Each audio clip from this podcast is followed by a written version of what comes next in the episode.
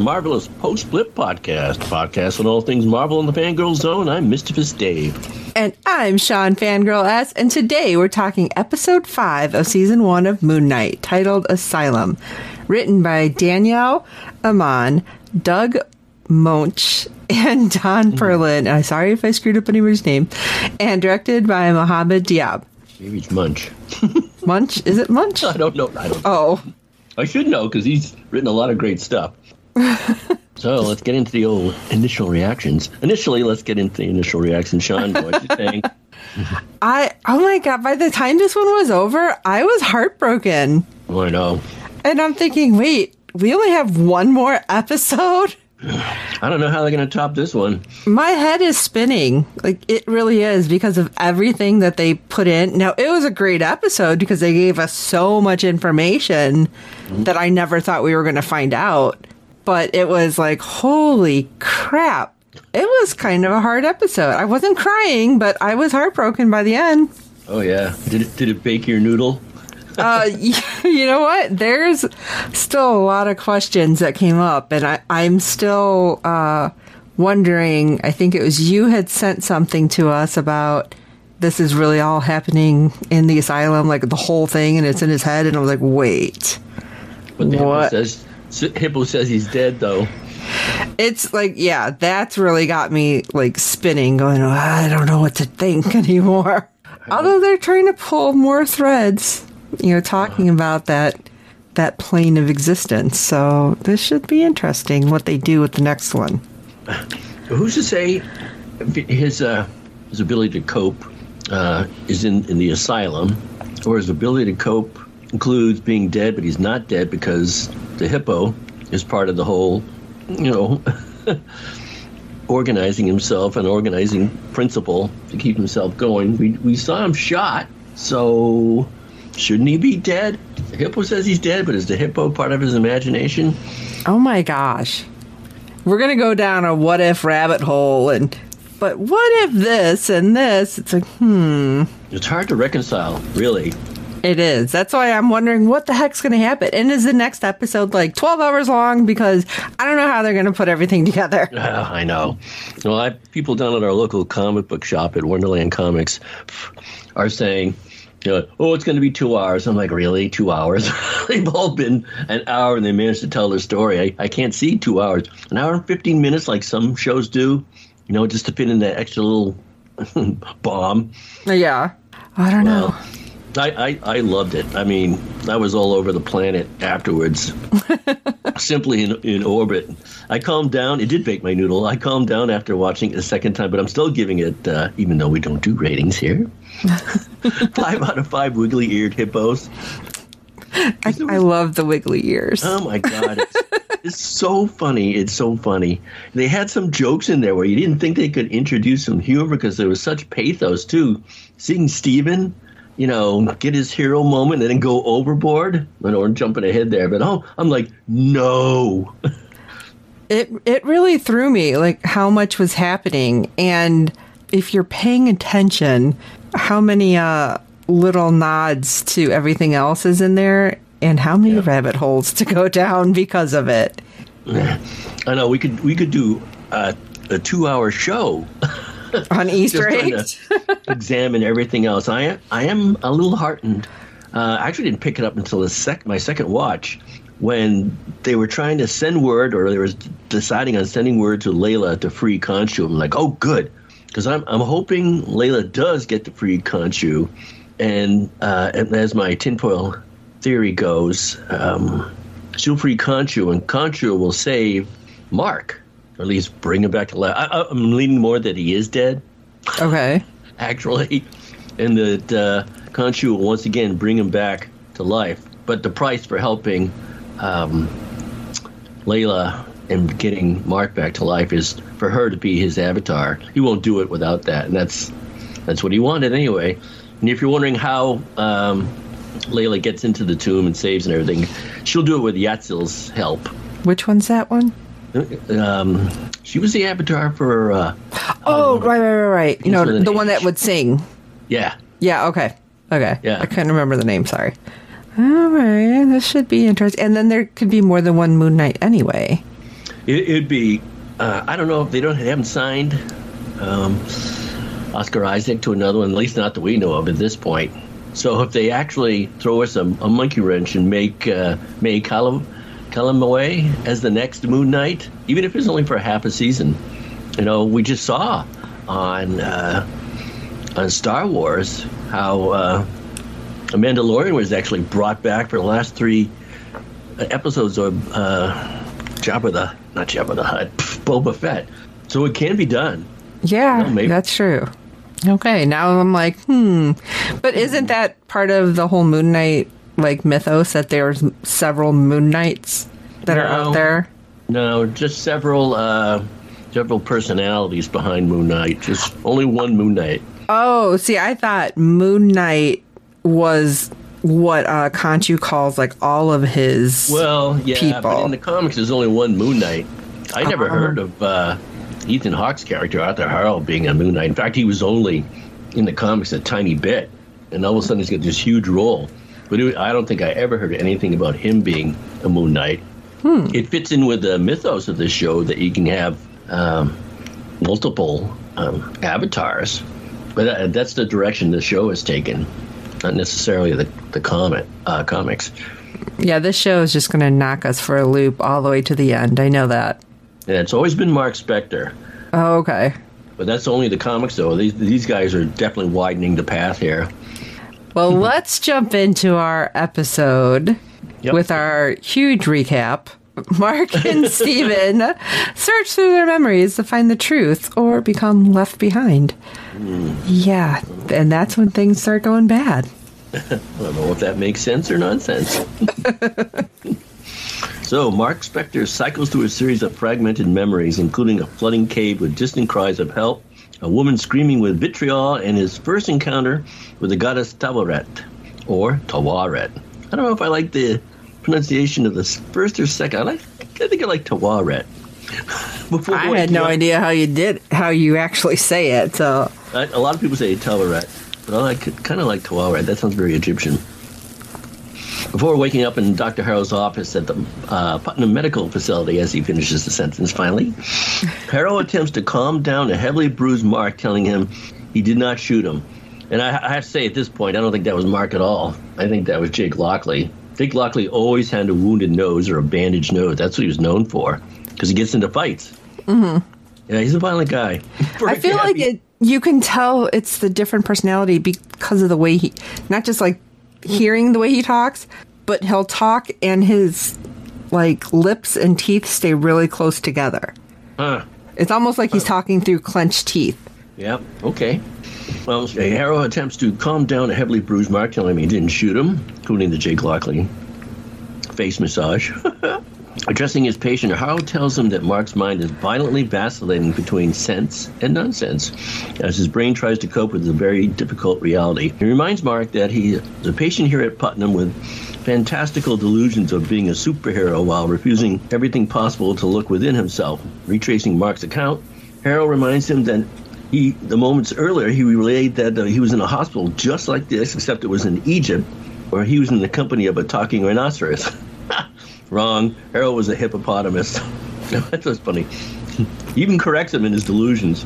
Mark concedes that on the pendulum that the notion swings to the end of the nonsense. Encouraged, Harrow states that a struggling mind will often build places to seek shelter for um, different aspects of the self from our t- most traumatic memories. Treading lightly, Harrow asks to revisit the early conversation involving a little boy. Thanks to his doctor, Mark claims he is so much better as he grabs a glass pyramid off Harrow's desk. Threatened, Harrow triggers a security alarm. As Billy and Bobby arrive, Harold doesn't want them to lose all the progress they made today, reminding him that he's not the enemy of the staff.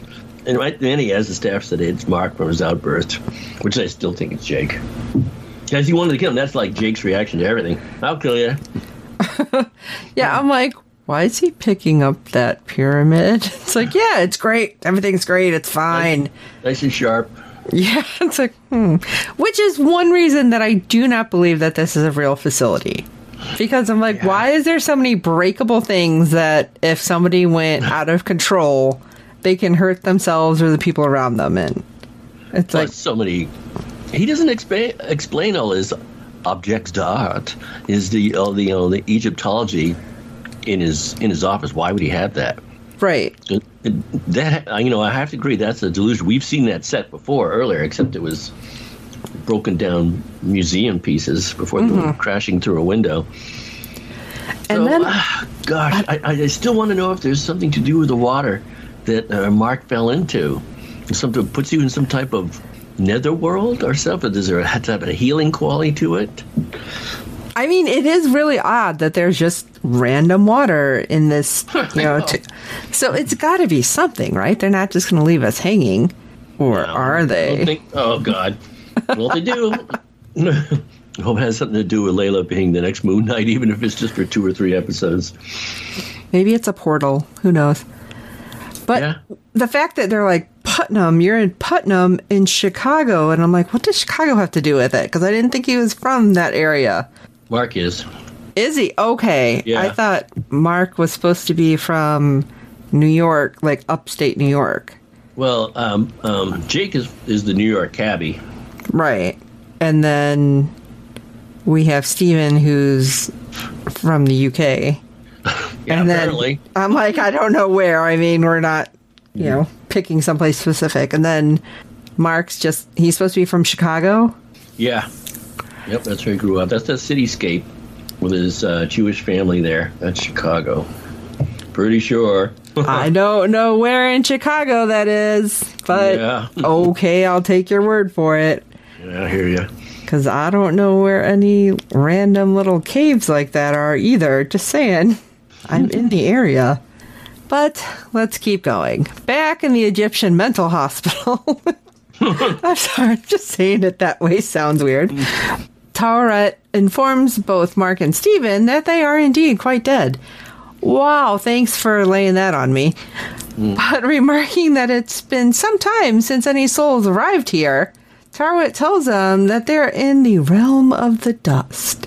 Or, I'm sorry, the realm of the duat. I don't know why I said dust. It was all dusty. I wonder why they haven't had any souls there. People die, right? They're just not entering the Duat or Egyptian. That's what I'm thinking because maybe, you know, nobody is worshiping them and the fact that he died, they died, however you want to look at it, in the tomb. That's that- good. That's why she's up. okay. Uh, Stephen interjects, delighted and in awe. Uh, Okay, Stephen, you need to calm down. That's what I'm going to say right now. A little too excited to be like, "Oh my God, we're in the we're in the dead place," and they're gonna, "Oh my God, look at!" Just, ca- You calm ask For an down, autograph. right? They're you in the would do it in pro- hier- hieroglyphics. That would be hilarious. Here, let me sign this. I'll sign it on your heart. Uh, they're in the presence of the goddess of women and children who is guiding them on their journey in the afterlife through the Egyptian underworld. And the fact that he said that she's the goddess of women and children kind of had me questioning things also. Because why is she there? Well, E- Egyptian mythology, you can be that, and then another pharaoh will come along or another age, and they'll change you to something else. And they just they just add on to the mythology until you get, that file cabinet is stuffed with all their abilities. I'm, I'm not kidding. Okay. Because I was thinking it was said for a reason. Well, it could be, yeah, but still, I mean, because of what we see, that's why I'm like, hmm, is that why she was there? The goddess of children, kind of thing. why? What rabbit hole is that? Because we see children later in the hospital. Yeah. the uh, episode. Yeah, and we see what started a lot of this. Okay. So that's what I'm thinking. But, you know, like I said, rabbit holes abound. So let's talk about Mark being just Mark. I mean, I don't know how else to say it.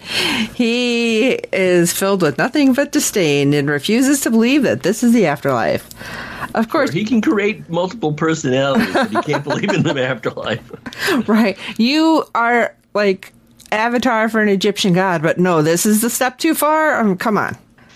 But Taweret corrected him and then is like, hey, no, no, no, this is just an afterlife, not the afterlife. And I don't know for why this was happening, but I was getting a weird Miss Minutes feel too, by the way. It's like, Oh, no, yeah. no, no. Mm-hmm. but there's many intersectional planes of the untethered consciousness that exists throughout the world. You know, like the ancestral plane, which I, like I said, pulled that thread to put it with Black Panther. It's like okay, where he got to see his family. Interesting. The true nature of the duat. Oh, what? I was just, I was just gonna say, uh, can you imagine if you get to pick your own ancestral plane or afterlife to go to? Like, wait a minute, what is my favorite afterlife? you know, uh, that kind of freaks me out that there's more than one. Let's say heaven. Mm-hmm. Or- and at the end of uh, you know the book in the movie 2001: A Space Odyssey, Mm-hmm. there was three more books after that, uh, and it ended with 3001. It, the last uh, paragraph, and I'm going to spoil it. Okay, spoilers for 3001: A Space Odyssey. Some of the uh, beings that left all those uh, black, not, they're not obelisks. What's monolith. yeah, monoliths behind, are talking amongst themselves, and they're observing what just happened, and and uh, Europa becoming a planet, and Jupiter becoming a sun, and bringing whole new life. And what they discuss is, well, give them time. Their God is young, and they need to learn. I'm like, their God is young? Are you kidding me? You. There are other gods too. Even that just blew me away. blew me away. Their God is young. like, I mean, God, what is he? A teenager? Huh? Like Baby Yoda, you know, compared to the others. You never know. Age is slow. Uh, we do get to find out a little bit about the Duat, which I thought was interesting because it's impossible for the human mind to comprehend. So they may perceive the realm as something easily recognizable, hence a psychiatric facility. I don't want my afterlife to look like a psychiatric facility. Don't know about you. I'd rather be on the sandboat. Right? Mark, of course, is like, no, that's because we're insane. that's why we're here in a facility. And that kind of deflates Steven's sails a bit, but he's frustrated, and his reality now involves a talking hippo and a talking dead bird, and mm-hmm. Steven outside his body, and now the afterlife. So obviously, Dr. Harrow is right. When he said that, I was like, no, no, no, no, no, no, no, no, no. No, Harrow is not right. Harrow is the madman here. It's still, it depends which way you want to go. Are they dead or are, are they actually insane and in a hospital? He was told, he, they were told, Mark was told he was dead, but he still believes he's just insane and hallucinating this. So, what do you believe? Uh, I think that they're dead. Okay. but Mark believes he's at Putnam, so Mark's like, you know what? And right over through these doors, we're just gonna find the common room and blah blah blah. And he walks through, and nope, he is on the deck of Tar- Taweret's massive boat, and they're navigating through the underworld desert. It's like, oh, oh okay, you are literally sailing a ship through sand. This is weird. and then she's talking all sweet and just plucks their hearts right out of their chest. It's like, oh my gosh, okay, this is getting freaky. And she places them on the scales of justice, where they're going to be weighed against the feather of truth. In weighing the heart, the ancient Egyptians believed that the heart represented who they really were in life. So I'm assuming this is supposed to be similar to what Harrow was doing, only, I guess, more for us to see. And if by the end of their journey the scales are balanced, their souls will be welcomed into Aaru, or the Field of Reeds, which doesn't sound very awesome to me, but hey, I know. The wheat field. You get walk We're- on a right? We're like, you know, in a whole different world than what it was when the Egyptian gods rule, so that makes more sense then. Um, they'll be able to spend their eternity in paradise, which, again, not so much for me, but sure, why not? Where is everybody? They're chilling in their own paradise, in their own Their wheat own field. of reeds, all alone. That doesn't sound fun either. No. However, if the scales are not balanced, and this was very dramatic, you'll be thrown overboard where the dead will drag you down into the Duat, where you'll remain forever frozen in the sand. Yikes. Yeah. So, speaking privately to Stephen, Mark refuses to go to the Duat or to the Field of Reeds. He proposes they kill the hippo and steal our boat. Wait, Yeah. what? Let's kill the hippo. However, their conversation is interrupted by Taweret as she notices the scales are swaying wildly side to side. Holding their hearts in her palm, she notices that neither heart is full and each one feels incomplete. Now, I personally was thinking at this point is when we're going to get the third personality because it's like, oh, it's not full, but there's something someone else. So that's Yeah. what I thought they had to go look for. Yeah, me too. She regretfully states that without balanced scales, the Duat will eventually claim their souls, whether you're supposed to be balanced or not. So you got to figure this out, guys. I'm rooting for you, she tells Mark and mm-hmm. Steven as the boat that contains all their life's memories is simply through the door for the hallways and all the doors in the hallways and hey guys get on it it's like i felt like we were gonna have a scooby-doo moment where you're gonna like going in and out a bunch of doors but you know she doesn't know what they're hiding but recommends head, head on in there and figure it out reveal the truth to one another so you can balance your scales before we arrive at the field of reeds otherwise er, souls are destroyed so tick-tock Oh no. It was funny though uh, when she pulled out the hearts. A little bit of humor. she goes, "I did it," and you guys are still here. Oh my gosh, I'm thinking, wait, what? Gonna, she hasn't done it in a while. you're gonna like make them explode or something? That would have been really bad. Anyway, back on the boat, Mark still thinks he his plan to commandeer Taweret's boat is better than overcoming their past blockages. blockages. Ignoring Mark, Stephen approaches one door which shows the moment he allowed Mark as Moon Knight to take over the body to handle the Jackal Harrow, uh, the Jackal Harrow released in the museum, as seen in episode one, the Goldfish Problem. Moving to another doorway, Stephen recalls the recent evening where he, as Mr. Knight, and Khonshu cycled across a thousand Egyptian nights to find a specific location of stars in the sky, as seen in episode 3, The Friendly Type. Peering through another doorway, Stephen comes across one of Mark's memories. However, Mark refuses to revisit every single memory he's ever had.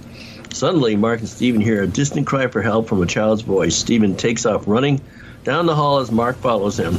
They enter a cafeteria filled with dead bodies as Stephen spies the scales. Uh, their scales violently sway back and forth. As Mark navigates the room, he recalls where he encountered each person in life. Stephen is aghast that Mark had killed every single person present and remembers them. Mark explains that each of the bodies there belonged to a criminal, murderers, predators, the worst of the worst. Khonshu wanted all these individuals punished, but that doesn't mean that it didn't weigh on him of taking a person's life. Makes sense. With that admission, Stevie notices the skills are slowing down, acknowledging the hidden parts of their past is working. Suddenly, in the corner of the room, Stephen spots a little boy and is upset there would be a child in a room full of people Mark killed. Mortified, um, Mark begs Stephen not to go near him. Ignoring Mark, Stephen runs after the, uh, the scared kid through another doorway. Stephen locks in the door, preventing Mark from following them. You know, there's a lot of people thinking out there that uh, Bushman is there. Bushman might be the third violent category. I don't think so, or personality. Uh, if it if it, Bushman was a part of that personality, wouldn't his dead be in, in that cap the, the cap of the dead too? I mean, it'd be a real shocker if uh, uh, Layla's father was in there, and since he's not in there, I guess That he didn't feel that he did it. Yeah, Yeah. At least that's my thinking, anyway. Although he did mention New York twice, which is why people were saying um, that they thought the third personality came from somebody he did kill. That he like Well, you, if you based notice in the background, uh, there's always a cab going by in the background. Oh, I didn't catch that. Yeah. Well, this has got to be Jake. There's another taxi. Oh, interesting. Okay. Oh, and this is where things start going pear shaped pretty fast. Taking in the new memories, Stephen suddenly spots his mom, Wendy, barbecuing outside as his father, Elias, builds a child sized playhome. The young child Stephen followed is Randall, who their mom adoringly refers to as Roro. Young Mark appears and makes fun of Randall's drawing of a goldfish with only one fin. I thought it was Nemo. Mm. But Wendy chides the young Mark for teasing his younger brother. Steven's bewildered because he doesn't have a younger brother. Young Mark asks Randall to explore the cave with him before dinner, and Wendy and Elias allows their sons to go play, but remind them to you know, watch for each other, and Mark, watch over your younger brother. Young Mark and Randall walk through the woods, reenacting a scene from Tomb Buster, with Mark portraying Dr. Stephen Grant, hmm, and Randall as Grant's ward. Stephen's trailing behind them, completely perplexed by the mention of Dr. Grant. Maybe because he didn't make himself as a doctor? I don't know. As they approach the entrance of the cave, the weather changes and it starts to pour. Worried, Randall reminds Mark that Mom said we're not supposed to go in there when it's raining, but Mark dismisses it and says, ah, we'll be fine. And, you know, right when that happened, it's like, oh no. I don't know about you, but I'm like, don't do it. Don't do it. You start knocking on every piece of wood. Right? Stephen follows the two young brothers into the cave, growing concerned as the heavy downpour begins to flood the interior of the cave. He calls after the lads, hoping to draw them out before anything bad happens. It's a memory, Stephen. It's not going to help.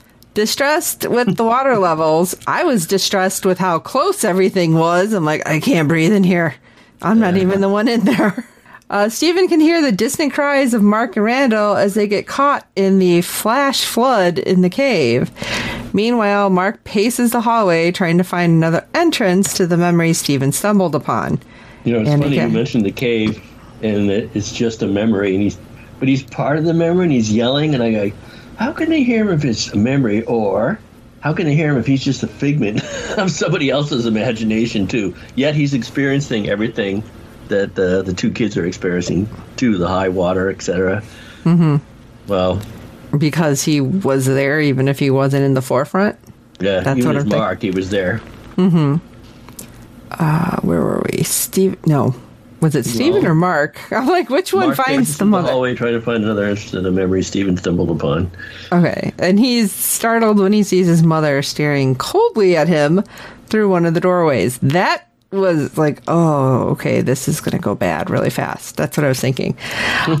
Overwhelmed by Stephen's voice and the cries of his younger brother Randall, Mark closes his eyes, reminding himself that it's just a memory. A different doorway opens for Mark, allowing him to re enter his childhood home as his family holds a Shiva for his brother Randall. As he approaches his parents, he sees Stephen across the room, soaking wet and despondent. It's like, well, I guess that's going to just linger for a while. Mark and Stephen witness Wendy telling Elias that she just wants her Roro back. However, she snaps when she spies a young Mark coming down the stairs, berating him for not keeping his younger brother safe. Mark pleads with Stephen for them to leave this memory, as Stephen's horrified to see his mother blaming the death of Randall on young Mark.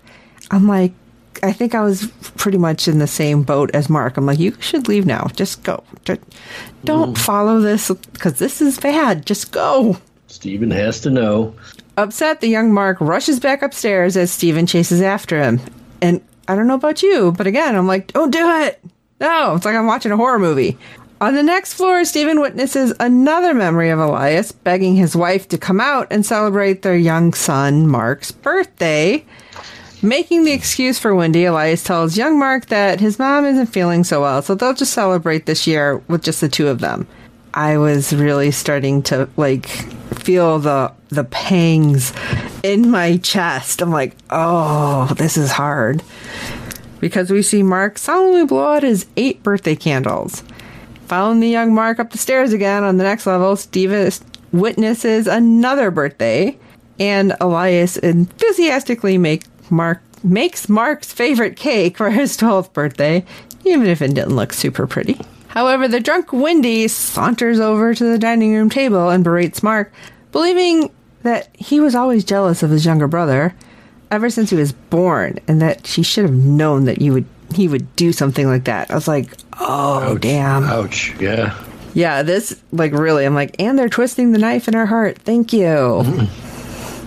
Young Mark, upset, leaves the dining room and runs up to the bedroom. Stephen doesn't understand why his mom would behave this way. Now, I could get that she's upset, and it's like so many years later, though, it's like, uh, okay, she's still blaming him. This this is really bad, and it's obviously something more than just grief. Yeah. But when It broke her.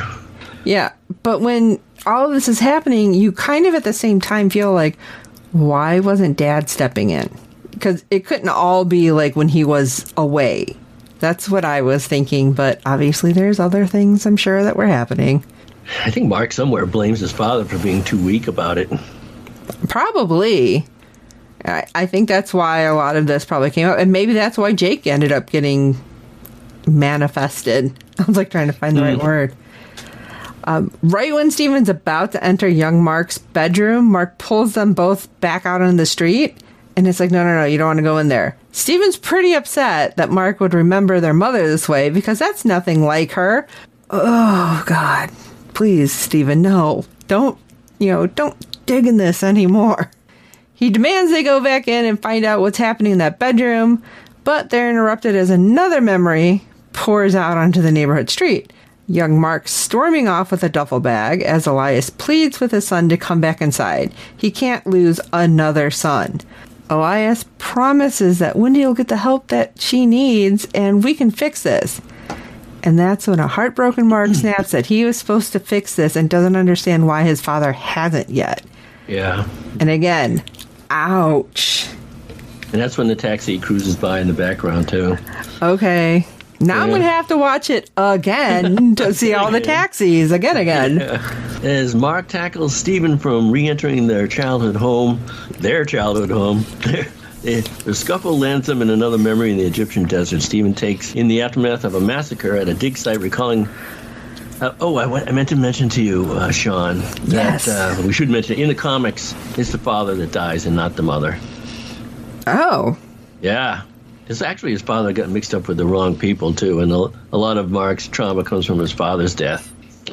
but that was the comics, not the TV shows, so they flipped that, too. Well, anyway, Stephen takes in the aftermath of a dig site and recalling how telling that Mark was a mercenary, killing hostages. Mark is stung that Stephen would believe such a thing. Mark reveals that going AWOL, you're in a fugue state, gets you discharged from the military. I bet it does.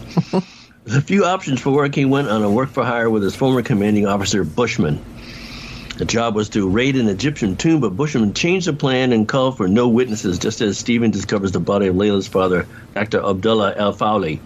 Unable, unable to live with his partner's plan, Mark remorsefully recollects that he tried to get all the hostages away, but they didn't make it, himself included. Mark and Stephen spot a mortally wounded younger Mark in the distance crawling into Khonshu's temple.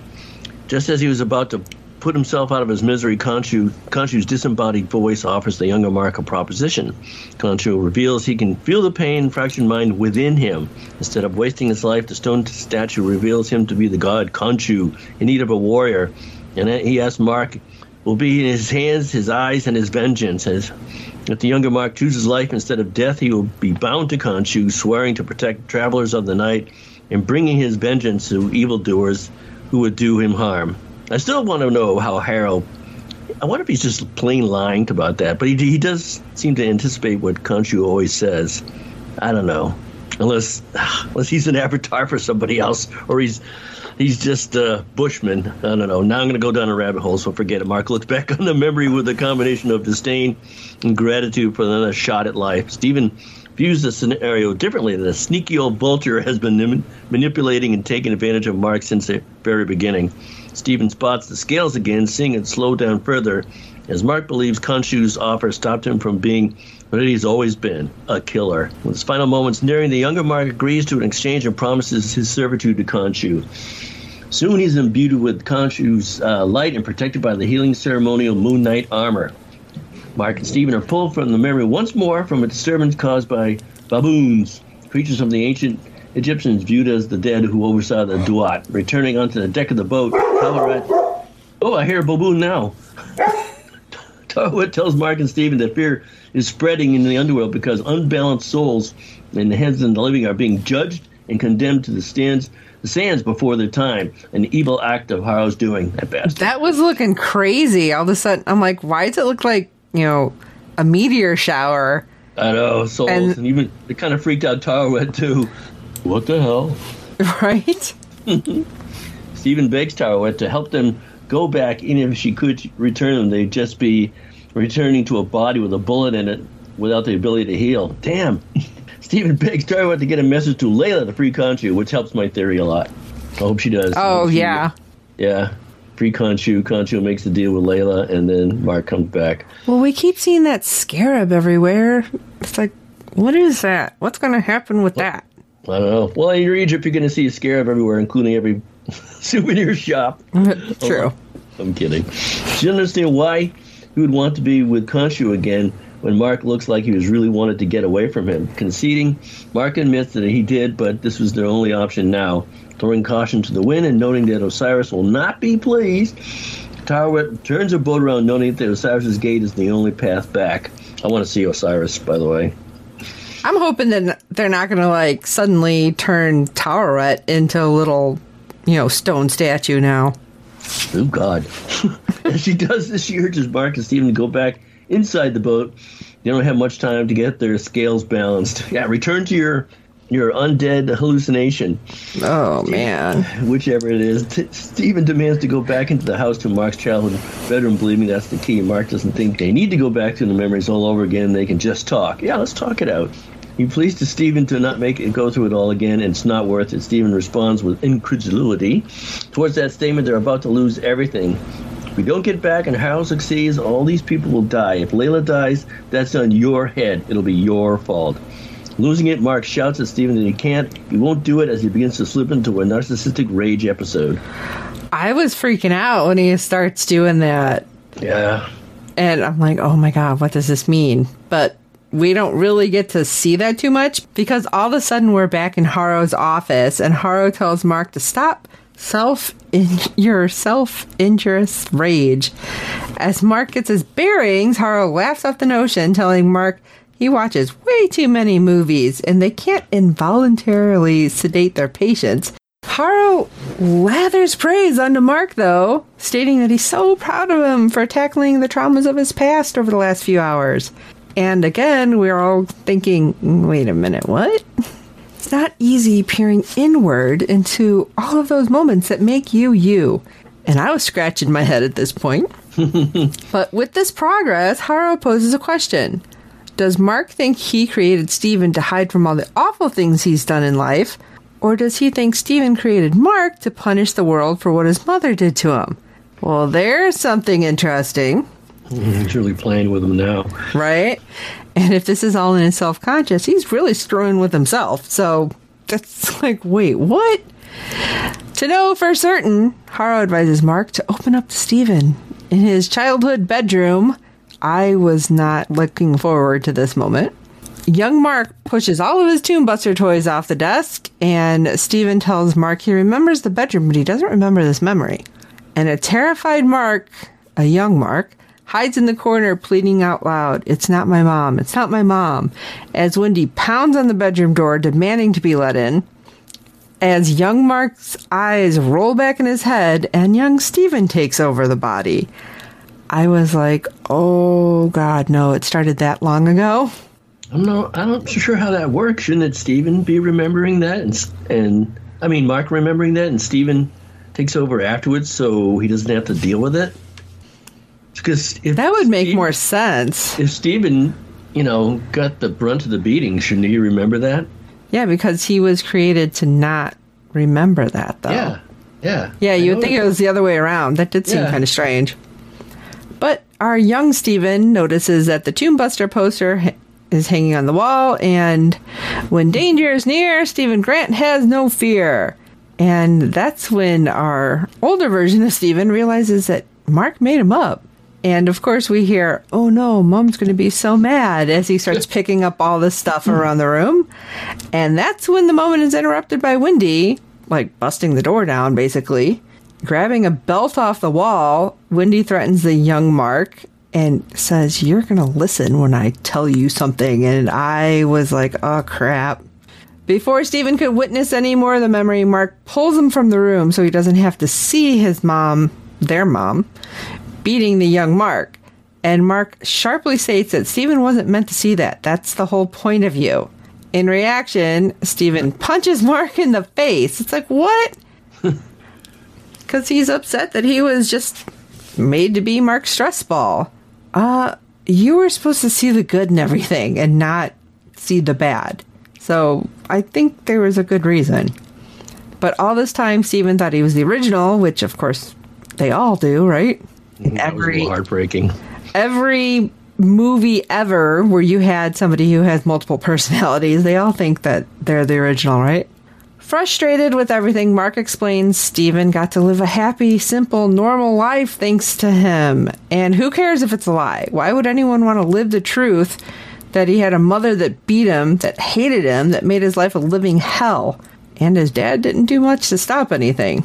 Mark ensured Stephen that you got to live the life with the kind of mother who loves you and is still alive. And when he said that, in my head, I had a record scratch. It's like, er, wait, what?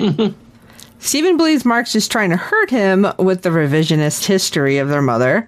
But elaborating further, Mark reveals that his dad called him after all these years, letting him know about his mom's Shiva, but he just couldn't bring himself to go. Stephen shuts down and demands to be let out. Suddenly, back in Dr. Harrow's office, Stephen is rattled by the latest re- revelation and Harrow's presence, questioning the environment, wondering if it's all a test. Harrow tells Stephen, It's good to see you again. I was worried I'd never speak to you again. And I was creeping out with that. I don't know about you. Harrow apologizes, revealing that it was him that told Mark to open up to Stephen. And how did that conversation go exactly? Uh, not well, obviously. Harrow reminds him that when Stephen first arrived at Putnam, that he didn't think Stephen would ever be able to acknowledge Mark. And it was Stephen who brought them there in the first place after his mother passed. What? Stephen's like, wait, what? And he was freaking out because he's like, she's not dead. Of course, calming Stephen down, Harrow asks, well, would you like to speak with her? I'll ring her on the phone. And Stephen is immediately like, no, no, no. She doesn't want to talk on the phone. She doesn't like that. Don't bother her. And it was getting a little bit more and more um, hurried the way he was talking. And then suddenly Harrow hands him the phone. It's like, would you like to speak to your mother? And Stephen starts hesitantly approaching the phone as tears are coming down his face. And it's like he doesn't even realize he's crying. Holding the phone receiver, Stephen acknowledges that his mom is dead. And I was like, oh, damn. I just felt like that was so bad the way they introduced that. Mm-hmm. And we get lot, to. there's a lot of gut punches in this It, episode. it was. That's why I said this was a wow, wowzer. It's like I may not have cried, but wow, that was like I needed to like watch puppy stuff afterwards to bring myself. Kitten videos. Like, yeah, like let me see these cute little puppies wiggling their butts. I don't know. But we get to revisit that first memory that appeared in the doorway, which was Elias holding a Shiva for late Wendy Spector in their home. When he spots his adult grieving son, Mark, out of the windows as he's standing across the street drinking from a flask. Elias motions for Mark to come inside, but he doesn't, and he starts walking away. He doesn't want to give his mother the satisfaction. Stephen witnesses the younger Mark, distraught by the matter, falling to his knees in the middle of the street. I wouldn't exactly say younger Mark, because I think it was supposed to be within the year. Stephen then sees himself take control of the body in a fugue state, which I'm guessing this goes back to when he went AWOL. Possibly, who knows? Unsure of where he is, the memory Stephen rings his mother, amused that he is once again lost, unsure of exactly how he ended up where he is. Oh, that was sad too. Mark appears sharing that this moment was two months ago. It was their mother's death and shi- and the Shiva that let their lives bleed into one another. Mark regretfully admits he couldn't face their dad after living with everything that he's done. Stephen reminds Mark that all the horrible things their mother said to him was wrong and none of it was your fault. Yeah, but childhood trauma. I think we were talking Yeah. about that off script. Through the pain and tears, Mark believes that it, it is his fault and he shouldn't have brought his younger brother, Randall, to the caves. Of course, gen- gently, because Stephen is our gentle, honest one. He's reassuring, reassuring Mark that you're just a kid and it's not your fault. The moment is once again interrupted as Taweret's boat stops in its voyage. The guys rush back onto deck and they find the gates of Osiris. But Taweret regretfully informs them that the gates aren't open because the scales never balanced. I thought she was really surprised that the gates weren't opened anyway. Yeah. So the journey has come to an end, and uh, I can't stop the inevitable. The unbalanced souls of the Duat will now claim your souls. Yeah, that's oh. dramatic. Mm-hmm. And we have armed, unfriendly souls beginning to overtake the boat. As Mark tells Stephen to hide, I'll handle it. Wh- where's he going? That's what I want to know. Where's Steven going? Yeah, where's he going to go hide? I can go back in the institution, the asylum, I guess. Honestly, I thought he was going to go in and open that other sarcophagus. So it's like, okay, three against one, let's go. Yeah. With the sudden epiphany, Stephen realizes that if he's Mark, then that means this has got to go a little differently. I don't know. Because if Mark goes overboard, doesn't Stephen go overboard? Hmm. Stephen suddenly charges at the dead, dragging Mark and impresses his other half as he eliminates a threat. However, there's another unbalanced soul nearly pulling Mark overboard. Stephen rushes to the boat's side, removing the soul's grip on Mark. And to Mark's horror, Stephen ends up going overboard with said unbalanced soul. Mm. As Stephen tries to run after the sailing boat, he succumbs to the nature of the duat and is frozen in the sand. This was so hard. With Stephen's sacrifice, Taweret discovers that Mark and Stephen's hearts have finally balanced on the scales. Mark suddenly finds himself in the field of reeds. And that's where my question were like, hold on a second. How is he balanced if Stephen's the one that went over? Doesn't have Because to deal with any more unbalance from Steven. yeah, He's- but he's Stephen was the one who was like the the nice, happy, go lucky, not the guy killing people. you know? Yeah, but that's that's the denial. That's the he was the avatar of denial, though, which is wrong. He was out of balance because there was no Steven. Steven was not the truth and didn't deal with the truth at all. He was just a recreation of uh, guilty Mark. okay.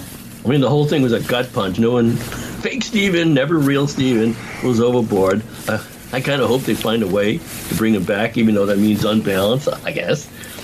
But uh, such a great character. I mean, like, that was devastating.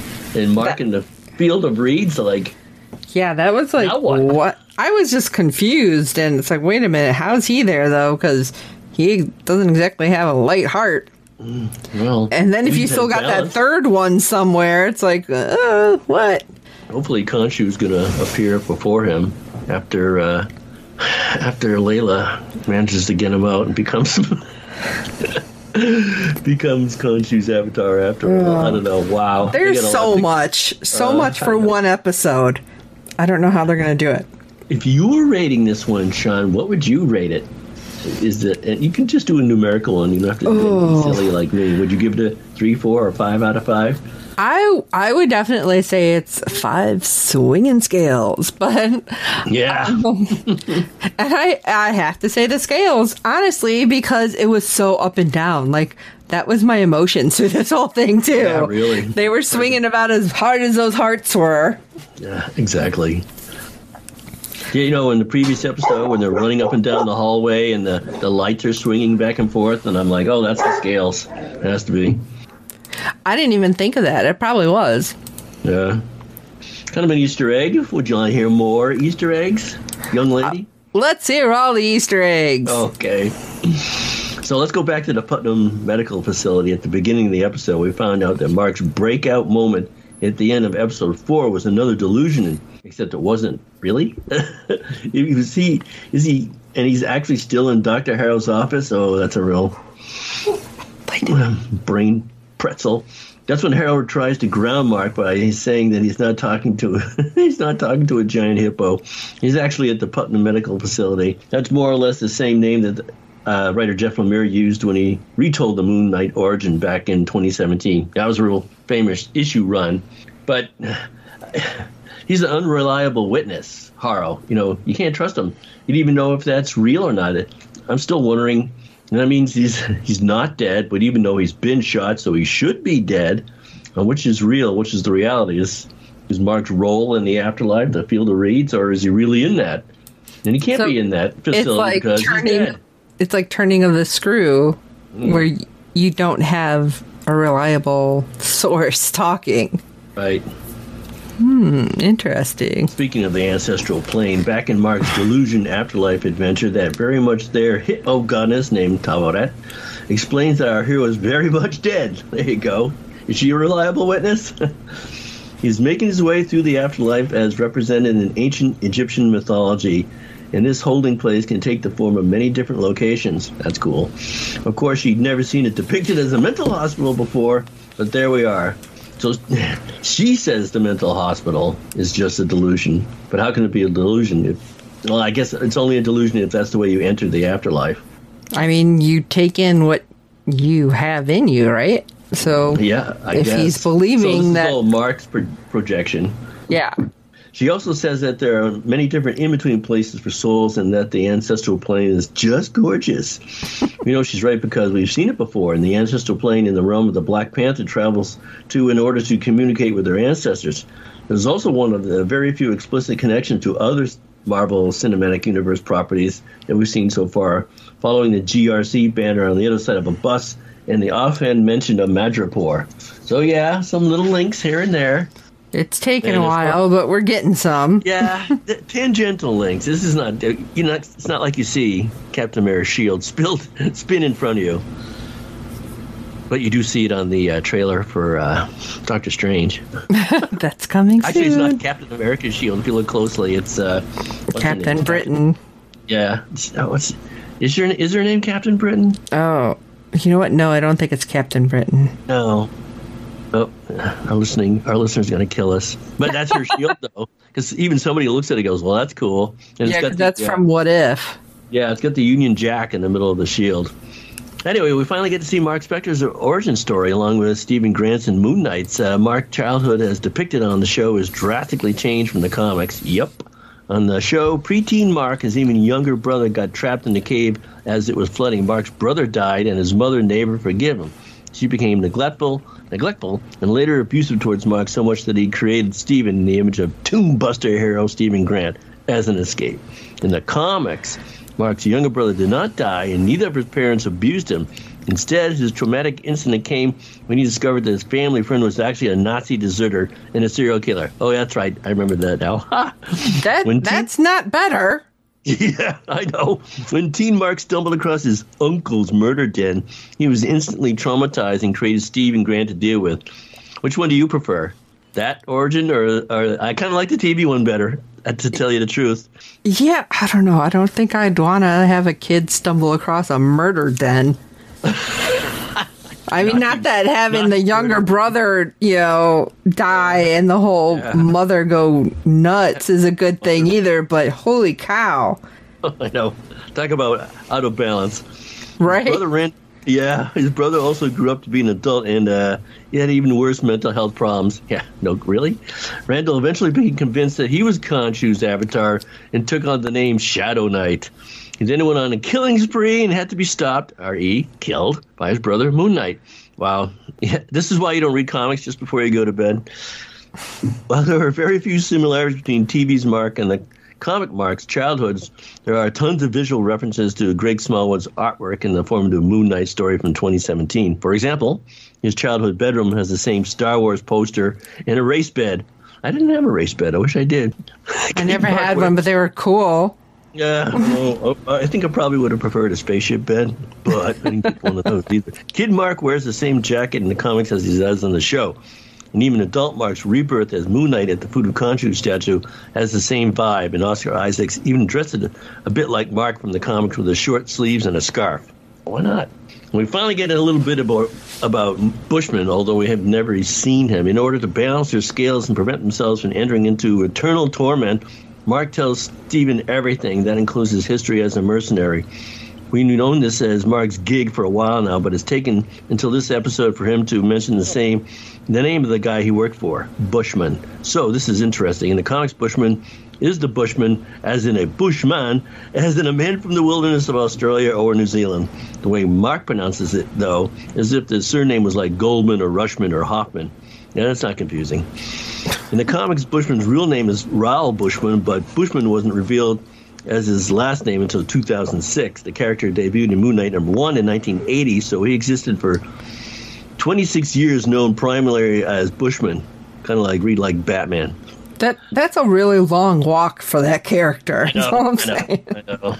So uh, as far as that Tomb Buster poster is concerned, you better believe that Mark Spector, the world's number one and possibly only Tomb Buster superfan, has a poster from his film hanging in his bedroom. And I think that movie is kind of cheesy. Then again, when I was that age, I watched the cheesiest things and thought it was the greatest things I've ever seen. Uh, yeah. Yeah, well, most of the names in the poster don't seem to have any immediately clear connection to Moon Knight. One does, Doug Perlin. That's the name given to the fictional actor who plays Stephen Grant in the fictional film. Wait till Doug finds out he's fictional. Moon Knight was created by Doug Wonick and Doug Perlin. Another fun Easter egg is the Tomb Buster at a Timely Atlas Studios feature film. Timely and Atlas were the two named Marvel Comics went by before Marvel in the early 1960s. Yeah, they'll find- really? yeah, they'll find anything to stick in there. That's interesting though, because that is not something I would have ever like tried to find because I wouldn't have thought anything. Oh God, no. So that's pretty cool. Yeah, eh, there's a ton of stuff. And again, one episode. I don't know how it's coming together. Oh God, I, I can hardly wait. But gosh, I, I can't. I just want to see my theory come through, come true. But that would that would have nothing to do with the comics of having Layla or his or, his- or Mark's wife, also been changed in the series, turned into uh, Moon Knight. But I'd love to see it. Love it. I want that other person who was on his phone to pop up and I don't know, help him somehow. I can't remember the name. You mean like Jake or? No, remember the first episode when he finds the cell phone and there's as he's scrolling, it's all Layla, and then there's one other oh, name. Oh right, yeah, right. So maybe that That I can't remember the name clever mention, and we'll never see it. because that's a character I know from the comics. I just can't remember the name. So oh, so much Too bad he wasn't happening. the- Too bad he wasn't in the institute. Oh, there was a lot of people there. We don't know. We don't know. All right. This is crazy. I don't know how you all feel. You know how we feel about this. But we want to know your thoughts on each and every episode of this show and all of our other shows. Our deadline for feedback is 6 p.m. Eastern every Friday during the season. You can send your feedback, be it email or audio, to contact us at fangirlzone.com. And even if you send us something after the season's over, we do read it or listen to it and we will reply to you because there's stuff that, you know, you guys might catch that we don't. So bring it on. Bring it on. Please review and rate us on iTunes and any other platform you use for your podcast with good ratings and reviews. It helps other fans of the show find us, as there are plenty of other Marvel podcasts out there. Tell your friends, and I hope you're enjoying our podcast. And don't forget to check out the other great Fangirl Zone podcasts. I was going to say, there may be plenty of them out there, but I only listen to ours. There's only one called the Marvelous Post Blip Podcast. Yeah. So don't forget to check out www.fangirlzone.com. You can find our contacts page with the other ways to get a hold of us. Send us everything. Check out everything we got out there. There's so many awesome podcasts. There's something probably for all of your tastes. And for this episode of the Marvelous Post Blip podcast, I am Shawn Fangirl S. And I don't know how my scales would actually end up. And this is uh, Mischievous Dave, and my uh, closing is inspired to something that happened to me this week. Not necessarily to me, but I'll just go say it this way. This is Mischievous Dave. My fly may be down, but I am to- so up about this show.